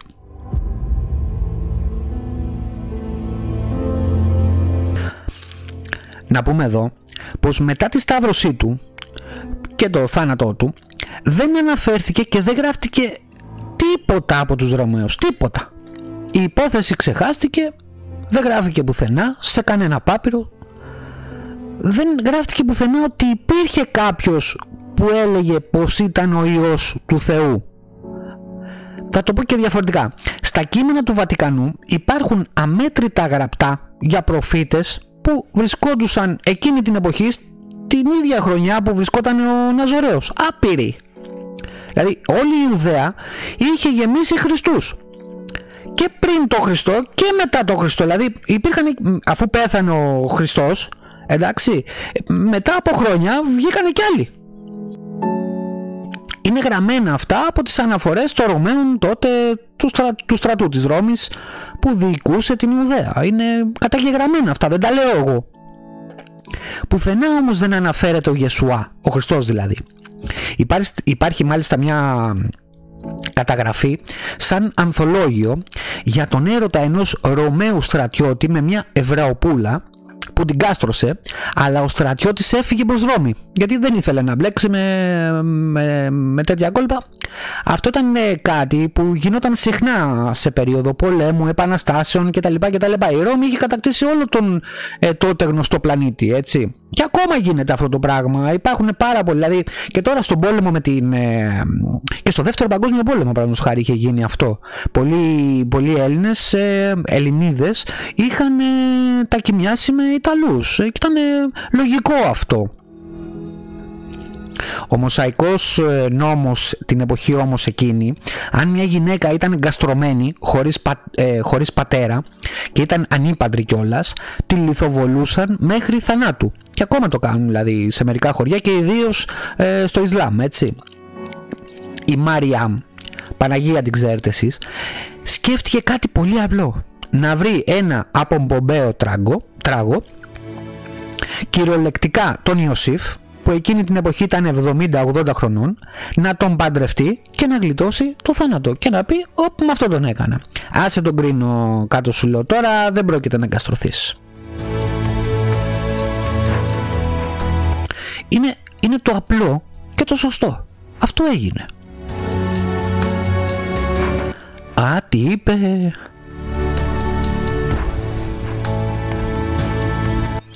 Οι αντιφάσεις στο βιβλίο της Καινής Διαθήκης είναι πάνω από 4.800. Με, τις έχω μετρήσει, μετά βαρέθηκα. Άλλα λέει ένας Απόστολος, άλλα λέει ο άλλος. Ενώ πρέπει να υπάρχουν και άλλα έγγραφα τα οποία δεν συμφέρουν τις εκκλησίες της συγκεκριμένης θρησκείας, όπως του Φιλίππου. υπήρχε και ο Απόστολος Φίλιππος ήταν και αυτός μαθητής του Χριστού τα άλλα έχουν εξαφανιστεί έχουν χαθεί. Από τη μία ο Χριστός μιλάει με παραβολές που φαίνεται ότι είπε, να, που φαίνεται ότι είπε ε, που λέει παράδειγμα ε, να γυρίσεις αν, αν, ε, αν κάποιος σε χτυπήσει να γυρίσεις και το άλλο μάγουλο. Και από την άλλη μπαίνει στο ναό του Σολομώντα και τα κάνει γης μαδιάμ δεν αφήνει τίποτα Από τη μία μιλάει για την αγάπη προς το πλησίον και από την άλλη μιλάει για κατάρες. Ακόμα και στην ίδια του τη μάνα την καταράστηκε. Καταραμένη, της, καταραμένη την είπε. Στο γάμο της Κανά. Επίσης καταριόταν αυτούς που θα αρνηθούν τη βασιλεία του υποτιθέμενου ουράνιου πατέρα του. Γεμάτο κατάρες ε, μερικές παραμβολές. Είναι ωραίες, είναι συγκινητικές. Ε, αλλά δεν είναι σωστές και δεν μιλάω τώρα που έχετε δει την ταινία του Τζεφιρέλη έτσι. Μετά το θάνατο του Χριστού όλοι οι μαθητές του επέστρεψαν στη Γαλιλαία δεν υπάρχουν πληροφορίες περισσότερες γιατί δεν υπήρχε λόγος να γραφούν. Να πω εδώ πως οι ίδιοι οι Εβραίοι της εποχής δεν ήξεραν να γράφουν, δεν υπήρχε γραφή, ήταν εντελώς ε, αγράμματοι. Απλά τα έλεγε ο ένας τον άλλον προφορικά. Οι τελώνες ήξεραν μερικά στοιχειώδη μαθηματικά για να κάνουν το εμπόριο κτλ. Αλλά ως εκεί δεν μπορούσαν να γράψουν κάποια ε, κάποια κείμενα τέλος πάντων που, γιατί ποιος θα τα διάβαζε; Δεν, δεν, ε, δεν υπήρχε η μόρφωση δεν υπήρχαν σχολεία να σου το πω έτσι Μερικοί που ίσως έφευγαν, ίσως έφευγαν ε, ε, έπαιρναν τη μόρφωση των ελληνικών είτε, είτε των ελληνικών είτε των λατινικών έτσι. Ε, γι' αυτό και όλη η Καινή Διαθήκη έχει γραφτεί στα ελληνικά στην ουσία Μιλάμε για ανθρώπους που βρισκόταν μεταξύ Νεατερντάλ και Homo sapiens. Μιλάμε για ανθρώπους που αν έπαιρνες έναν από αυτούς και τους έβαζε στον Παρθενώνα εκείνη την εποχή θα προσκυνούσε το μάρμαρο. Τα σπίτια τους ήταν από άχυρο και λάσπη και μόλις είχαν καταφέρει να αναπτύξουν την κτηνοτροφία. Αυτό τον λαό τον έδιωξαν οι Αιγύπτιοι που ήταν τεχνολογικά ανώτεροι γιατί τους μόλυναν κυριολεκτικά. Γι' αυτό τους έδιωξαν. Μπορεί να μοιάζει ρατσιστικό έτσι όπως το λέω αλλά έτσι έγινε. Για τέτοιους εγκέφαλους μιλάμε. Να σκεφτείτε πως η πρώτη χριστιανική εκκλησία, σαν ναό εννοώ, σαν συγκέντρωση του πλήθους σε αυτό το κτίριο, έγινε μετά από ένα αιώνα περίπου. Δηλαδή το 100 π.Χ., 90 με 100 π.Χ., ε, συγγνώμη, μετά Χριστό, το 100 με 90 μετά Χριστό. Και υπήρχαν μάλιστα μεγάλες διαμάχες μεταξύ του Σαούλ, Παύλο, το ονομάστηκε μετά, Σαούλ όμως λεγότανε, και τον, και τον Πέτρο, το μαθητή του Ιησού και τον Ιάκωβο, άλλος μαθητής. Ακόμα υπάρχουν αυτές οι διαμάχες. Δηλαδή, παραδείγματος χάρη πάρτε το καθολικοί, προτεστάντες, ορθόδοξοι. Αυτοί έχουν κόντρα, έχουν το σχίσμα. Που είναι για άλλο λόγο, αλλά τότε ε, ε, ήθελε ο ένας να πάρει κάποια, κάτι που είχε πει ο Χριστός, ο άλλος λέει δεν το είπε, δεν το είπε και άρχισε ο καθένας να γράφει ό,τι, ό,τι του γουστάρει στην ουσία. Ε, όλα αυτά ε, τα πήρε μετά ο Κωνσταντίνος και τα έκανε θρησκεία. Στην ουσία επίσημη θρησκεία, ο χριστιανισμός σαν επίσημη θρησκεία έγινε επί αυτοκράτορα Κωνσταντίνου το 325 με τη σύνοδο της Νίκαιας. Δηλαδή 325 χρόνια μετά.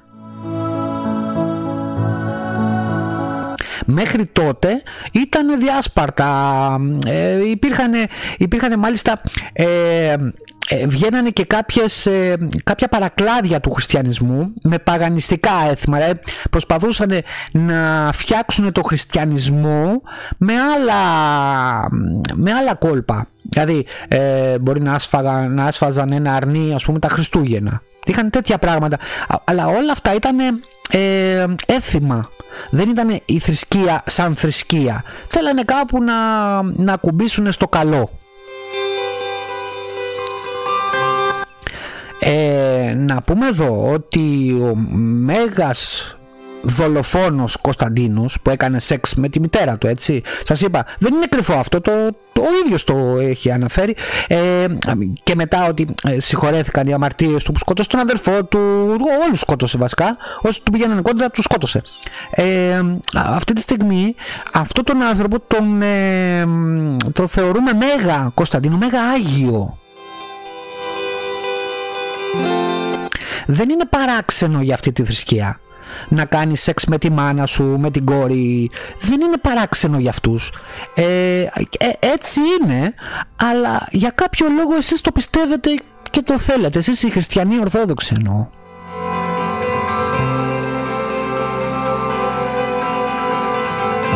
Όταν λοιπόν ο αυτοκράτορας μέγας δολοφόνος Κωνσταντίνος ασπάστηκε το χριστιανισμό μαζί με τη μητέρα του και εφόσον ήταν αυτοκράτορας του Βυζαντίου τότε και της Ρώμης ε, εδώ στην, στην Ιταλία δηλαδή ε, το έκανε επίσημη θρησκεία. Έβγαλε το δωδεκάθεο έβγαλε τα παγανιστικά τις παγανιστικές ε, θρησκείες και με νόμο έκανε ε, το χριστιανισμό επίσημη θρησκεία. Με, όλη την καταστροφική συνέπεια είχε από τότε μέχρι σήμερα όσο αφορά τις επιστήμες, την τεχνολογία,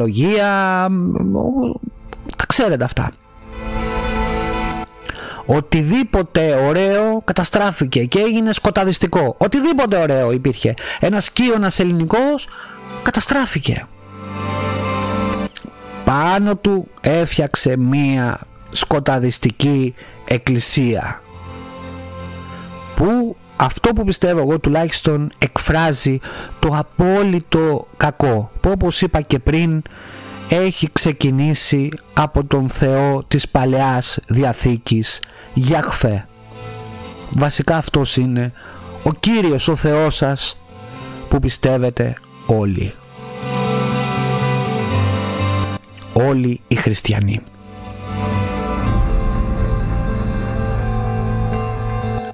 όλα αυτά που είπα είναι απλουστευμένα ε, και τα λέω με το δικό μου τρόπο, ξέρετε πως τα λέω. Και αν ψάξετε στο δίκτυο θα δείτε άπειρες αναφορές σε κοινή θέα, όχι κρυφά. Επίσημα έγγραφα του Βατικανού τα αναφέρουν.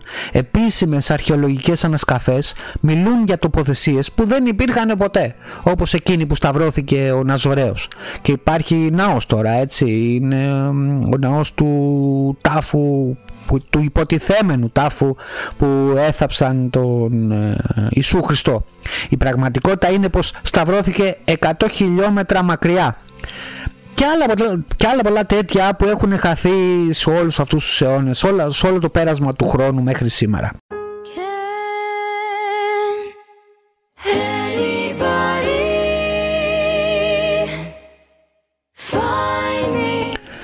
Από πλευρά μου δεν θα χαρακτηρίσω το χριστιανισμό. Εγώ μπορεί να πιστεύω στο Καλέλ από τον Κρύπτον. Το Σούπερμαν, ωραία. Ε, έχω δει όλες τις ταινίες, έτσι, και πιστεύω στο Σούπερμαν. Το πιστέψατε, έτσι.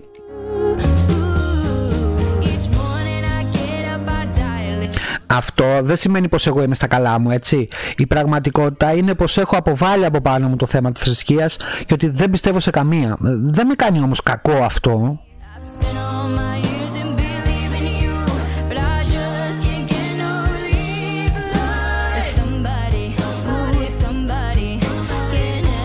Με κάνει όμως να έχω σώα στα σφρένας. Όταν όμως θρησκείες έχουν αντίκτυπο αρνητικό σε μένα, εκεί τα παίρνω.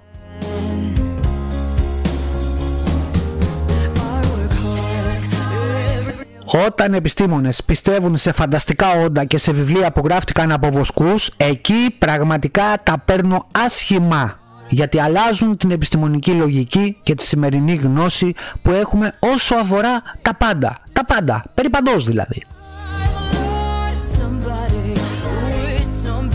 Η θρησκεία δεν είναι το όπιο του λαού είναι ο καρκίνος του, του λαού.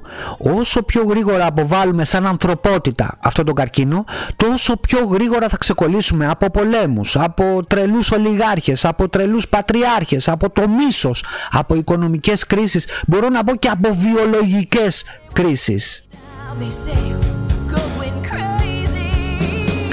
Γιατί χωρίς ε, θρησκεία ο ανθρώπινος νους ανοίγει δεν νιώθει να κάνει κακό και εξελίσσεται δεν έχει την αμαρτία μέσα του. Ανοίγει ο εγκέφαλος και δεν βλέπει πια οράματα. Κοιτάει με τηλεσκόπια τα άστρα και τους γαλαξίες direct.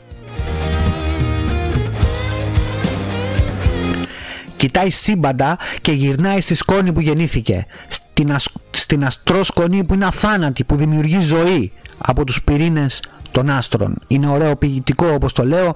Έτσι είναι όμως. Αυτή είναι η, η μαγεία του, ποίημα, του ποίηματος που λέγεται επιστήμη.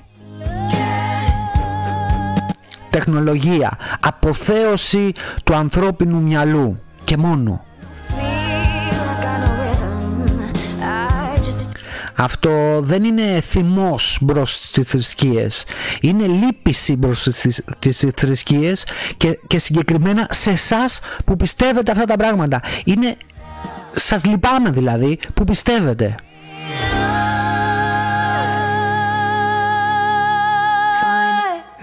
Somebody to love, find me somebody to love, find me somebody to love,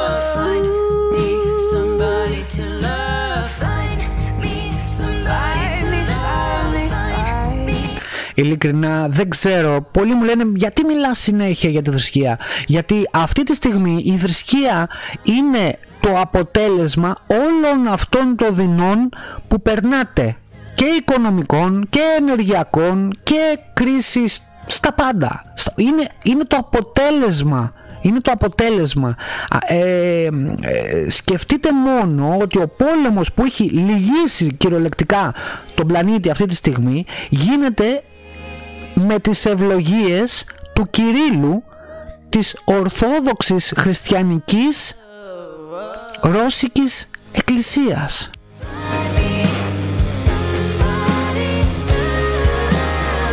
Είναι κάτι σαν ιερός πόλεμος που έχει κηρύξει το ένα κράτος μπρος τον άλλον με πρόφαση ότι έχει ναζιστές ενώ στην ουσία ο πόλεμος είναι και θρησκευτικός επειδή έχει γεμίσει πολλούς μουσουλμάνους. Σκεφτείτε το λιγάκι. Σκεφτείτε το λιγάκι. Τι είναι το ISIS; Τι ήταν ή τι είναι; Σκεφτείτε γιατί γίνονται όλα αυτά. Γιατί γίνονται όλοι αυτοί οι πόλεμοι. Όχι τώρα. Από αρχαιοτάτων χρόνων.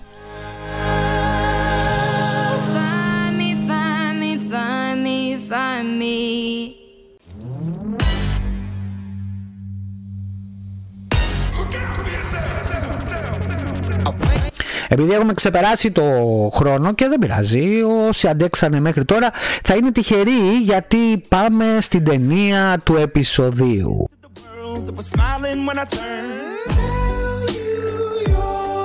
Και πραγματικά είναι κάτι που κολλάει με όλο το θέμα. Η ταινία του επεισοδίου είναι The Man From Earth, ο άνθρωπος της γης. Για όσους δεν το ξέρουν, ο Τζέρομι Bixby που είναι και ο σκηνοθέτης και ο δημιουργός αυτής της ταινίας ήταν και ο δημιουργός του Star Trek αλλά και του Twilight Zone παρακαλώ. Ε, όταν, έκανε, όταν έδωσε το, ο σεναριογράφος ο δημιουργός, όχι ο σκηνοθέτης, συγγνώμη, ε, ο, ο σεναριογράφος, ο δημιουργός δηλαδή, ε, όταν, το είχε, όταν είχε δώσει το σενάριο για το The Man From Earth, ε, η Paramount, η, η εταιρεία γνωστή, το είχε αποσύρει. Δεν, δεν τους άρεσε ρε παιδί μου και το κλείδωσε στα σερτάρια της. Η ταινία αυτή είναι τρομερή έτσι. Η ταινία είναι η πρώτη ταινία του είδους science fiction που δεν χρησιμοποιήθηκε ούτε ένα εφέ. Δεν θα δείτε ούτε αίματα μέσα, ούτε εκρήξεις, ούτε τίποτα. Είναι ένα αριστούργημα, δεν μπορώ να το πω διαφορετικά. Είναι ένα αριστούργημα.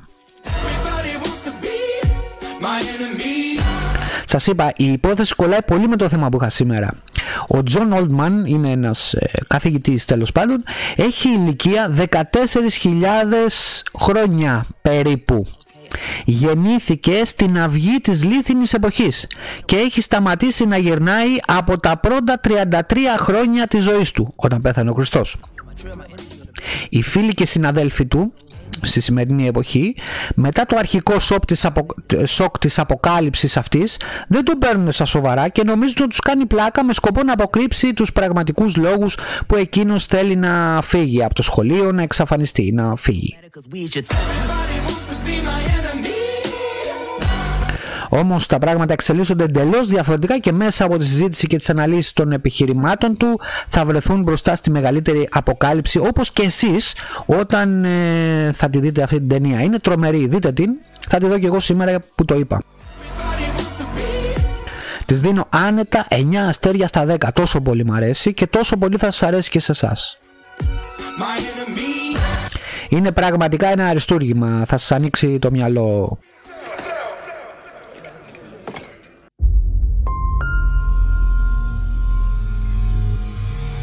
Πάμε στην άλλη στήλη, στην σειρά του επεισοδίου.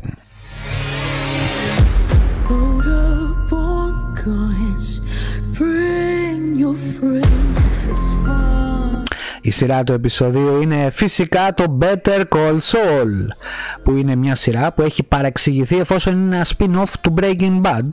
Ε, και είχε παραξηγηθεί στην αρχή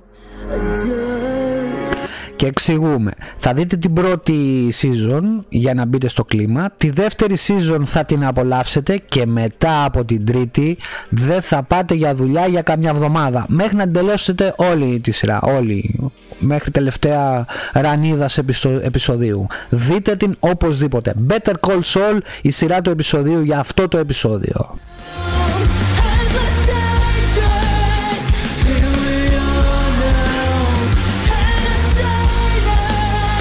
Γρήγορα γρήγορα στη, στην τρίτη στήλη Εντάξει, το πρόσωπο του επεισοδίου δηλαδή που δεν είναι άλλος από τον Elon Musk ή Elon Musk όπως το λένε εδώ οι Ιταλοί. Ο Elon, μωρέ, ο Elon. Αυτός ο κύριος με τα λεφτά του μπαμπά του από την Αφρική που είχε διαμάντια, ζαφύρια και τέτοια κατάφερε να κάνει κάτι που κανένας άλλος με φράγκα δεν κατάφερε ποτέ να είναι δηλαδή μισητός και αγαπητός ταυτόχρονα. Μοιάζει σαν παιδάκι που χαίρεται πραγματικά τα τεχνολογικά παιχνίδια που του δίνουν και πολλές φορές ξεσπάει, ξεσπάει σε παλαιά καθεστώτα και κυβερνήσεις έτσι για την πλάκα του. Ελέγχει το χρηματιστήριο με μια δήλωση στο Twitter. Και όταν θέλει μια αλλαγή όπως το edit στο Twitter το αγοράζει για τα 44 δις γιατί μπορεί. Βοηθάει με το Starlink το δορυφορικό σύστημα στις επικοινωνίες την Ουκρανία και έχει τη δύναμη αν δώσει όλα τα λεφτά του να αγοράσει την Ελλάδα αυτή τη στιγμή που μιλάμε. Μπορεί να πάρει όλο το ΑΕΠ της Ελλάδος στους ώμους του Έλα, Έλλον, πάρε με από εδώ. Ενώ έλα στην Ιταλία. Την Ελλάδα την αγοράσουμε μετά. Ε, σε μελλοντικό επεισόδιο θα αναλύσουμε πολύ τον Έλλον, τι σκοπό έχει και ποιο είναι το μέλλον της ανθρωπότητας με ανθρώπους ε, σαν αυτόν. Προς στιγμήν είναι το πρόσωπο του επεισοδίου και όποτε θέλω αν κάνει μαλακία θα τον διαγράψω γιατί Έλλον αγάπη μου ο Ιταλός μπορεί και χωρίς φράγκα.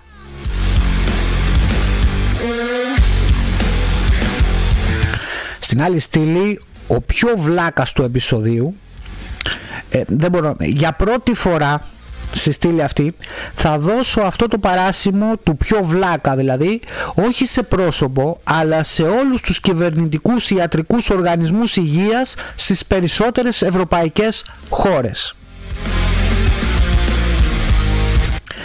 Η Ιταλία εξακολουθεί να έχει κρούσματα και νεκρούς ε, πάρα πολλούς. Οι αριθμοί όμως ε, πλέον δεν έχουν κάποια σημασία εφόσον πολλές χώρες και η Ιταλία μαζί θα βγάλουν τις μάσκες ε, μέσω πανδημίας ο Παγκόσμιος Οργανισμός ε, Υγείας δεν έχει αναφέρει πουθενά, το ξαναλέω, πουθενά ότι η πανδημία έχει τελειώσει. Μάλιστα αναφέρει πως ούτε στα μισά δεν είμαστε ακόμα. Μια πρόβλεψη δικιά μου είναι πως πολλά από τα συμπτώματα της long covid μπορούν να πεταχτούν σε ένα καλάθι ψυχολογικών αυθυποβολών όπως το σύνδρομο χρόνιας κόπωσης για τα, ε, για τα όποια ταμεία δεν θα πληρώσουν. Δηλαδή οι κυβερνήσεις δεν τους ενδιαφέρει καθόλου. Ε, όπως ήταν, πώς ήταν τα, τα ψυχολογικά προβλήματα που είχαν οι στρατιώτες στον πόλεμο του Ιράκ. Ε, ήρθαν εδώ, τους έδωσαν κάτι ψίχουλα τέλος πάντων, αλλά αυτοί οι άνθρωποι είχαν πολύ σοβαρά ψυχολογικά προβλήματα από τους θανάτους που είχαν δει, από παιδιά που σκότωναν χωρίς λόγο, όλα αυτά. Το ίδιο πράγμα θα γίνει και τώρα με το long covid. Θα το, δηλαδή σου λέει κόλλα τώρα και δεν θα πεθάνεις, ok, αλλά δεν υπολογίζουμε μετά από 6, 9 μήνες, 12 μήνες, μετά από 2 χρόνια τα συμπτώματα τότε που είχες κολλήσει. Με καταλαβαίνετε τι θέλω να πω. Δηλαδή θα πηγαίνεις σε ένα ταμείο ε, και δεν θα σου δίνουν. δεν θα μπορείς να δουλέψεις, δεν μπορείς να σηκωθείς. Χίλια, χίλια δυο. Μπορεί να σε χτυπήσει στο σηκώτη, μπορεί να σε χτυπήσει το πάγκρεα, στη, στην καρδιά, στα πόδια. Παντού μπορεί να σε χτυπήσει αυτός ο ιός. Που ακόμα δεν ξέρουμε.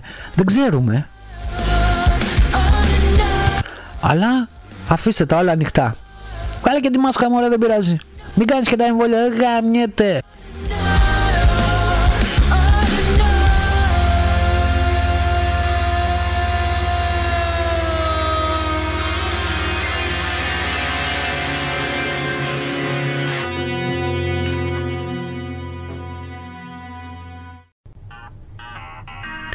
Την ώρα που καταγράφεται αυτό το podcast ε, προς το τέλος Απριλίου του 2022 η Ιταλία έχει ανακοινώσει πως από 1η Μαΐου οι πολίτες δεν θα είναι υποχρεωμένοι να φορούν μάσκα και στους εσωτερικούς χώρους αφού ήδη δεν είναι υποχρεωτικοί έξω. Μια ηλίθια ανθρωπότητα δεν μπορώ να το χαρακτηρίσω αλλιώς. Ειλικρινά δεν, ε, έχω κουραστεί από την πανδημία, αλλά ε, ε, έχω κουραστεί και με τη βλακεία των ανθρώπων. Πραγματικά στον κόσμο, αυτή, στον κόσμο αυτή τη στιγμή η ανακοίνωση του τελειώνουμε με τον κορονοϊό είναι κάτι καταστροφικό. Εμείς είμαστε οι γραφικοί και οι τρελοί του, χωρού, του χωριού που φοράμε μάσκα.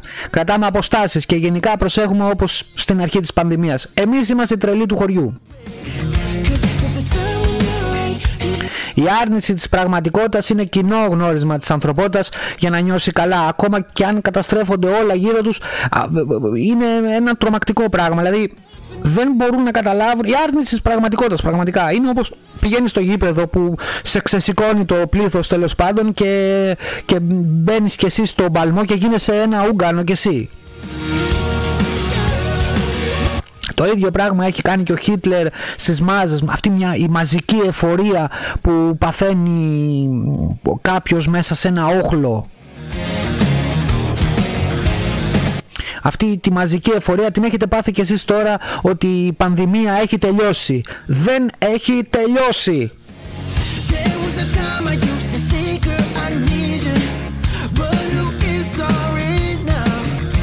Τα τελευταία στοιχεία δείχνουν ότι το 20% από αυτούς που ε, ε, παθαίνουν το COVID με την Omicron 2, το 20% ακούστε τι σας λέω, πλήρως εμβολιασμένοι έχουν επιπτώσεις long COVID. Οι παθήσεις είναι καρδιακές παθήσεις, νευρολογικές παθήσεις, αδυναμίες και χίλια δυο άλλα, ακόμα και εγκεφαλικές παθήσεις.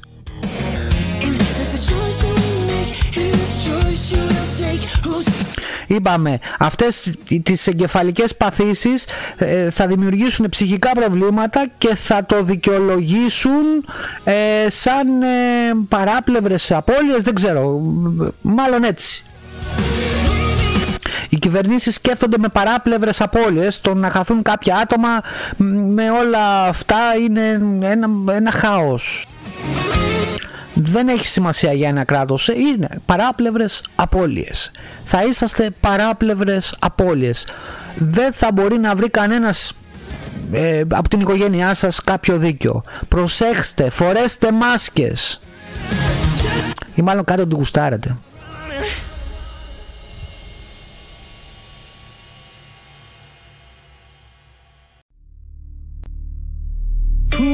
baby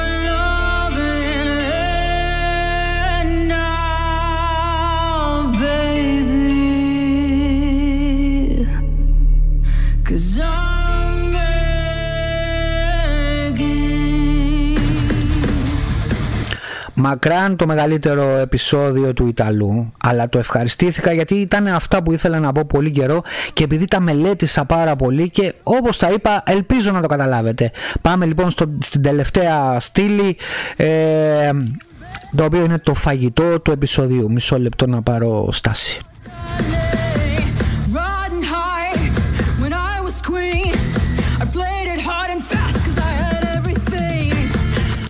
Λοιπόν, αφού έχετε ακόμα στο μάχη με όλα αυτά που είπα πριν, πάμε για το φαγητό του επεισοδίου και θα σας αφήσω πάλι με μητροπάνω γιατί μπορώ.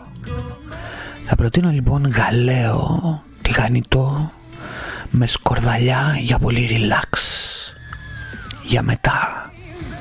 Και ύπνο μεσημεριάτικο μέχρι το απόγευμα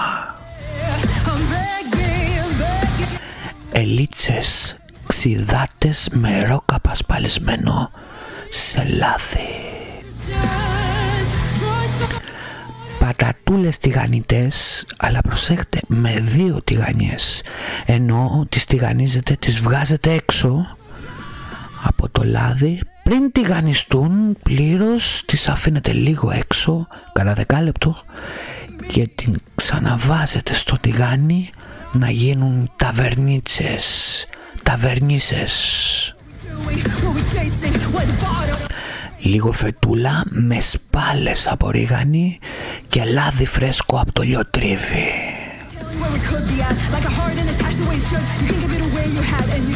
Χταποδάκι βρασμένο με δάφνη μαλακό για συνοδευτικό. Για dessert σοκολατόπιτα με λάτι για σβήσιμο λίγο λίκερ κεράσι.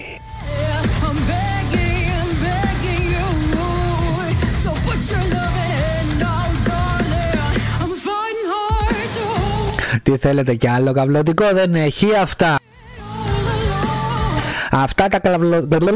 Αυτά τα καυλωτικά για σήμερα μέχρι να αποφασίσω τι θα κάνω από εδώ και πιο πέρα μέχρι να τελειώσουν όλα τα δεινά που περνάει αυτός ο έρημος πλανήτης. Και μέχρι την εφο... και μέχρι... Ε, πολλά σαρδά με έκανα. Και μέχρι την άλλη φορά ή και ποτέ ε,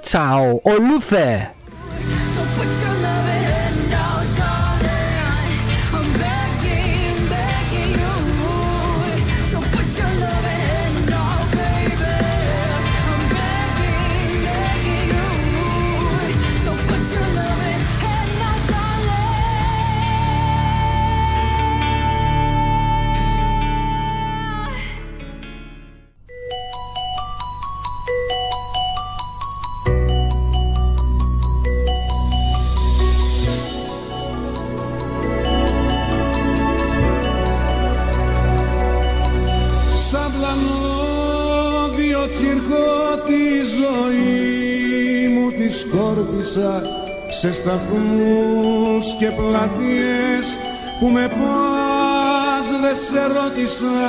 Τώρα δίχως πηξιδά τα ταξίδια μου κάνω.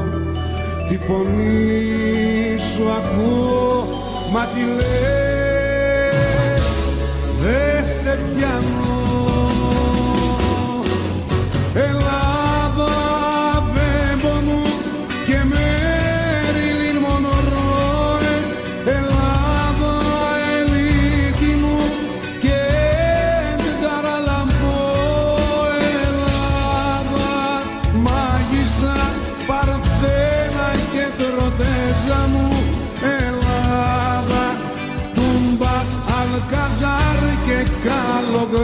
ένα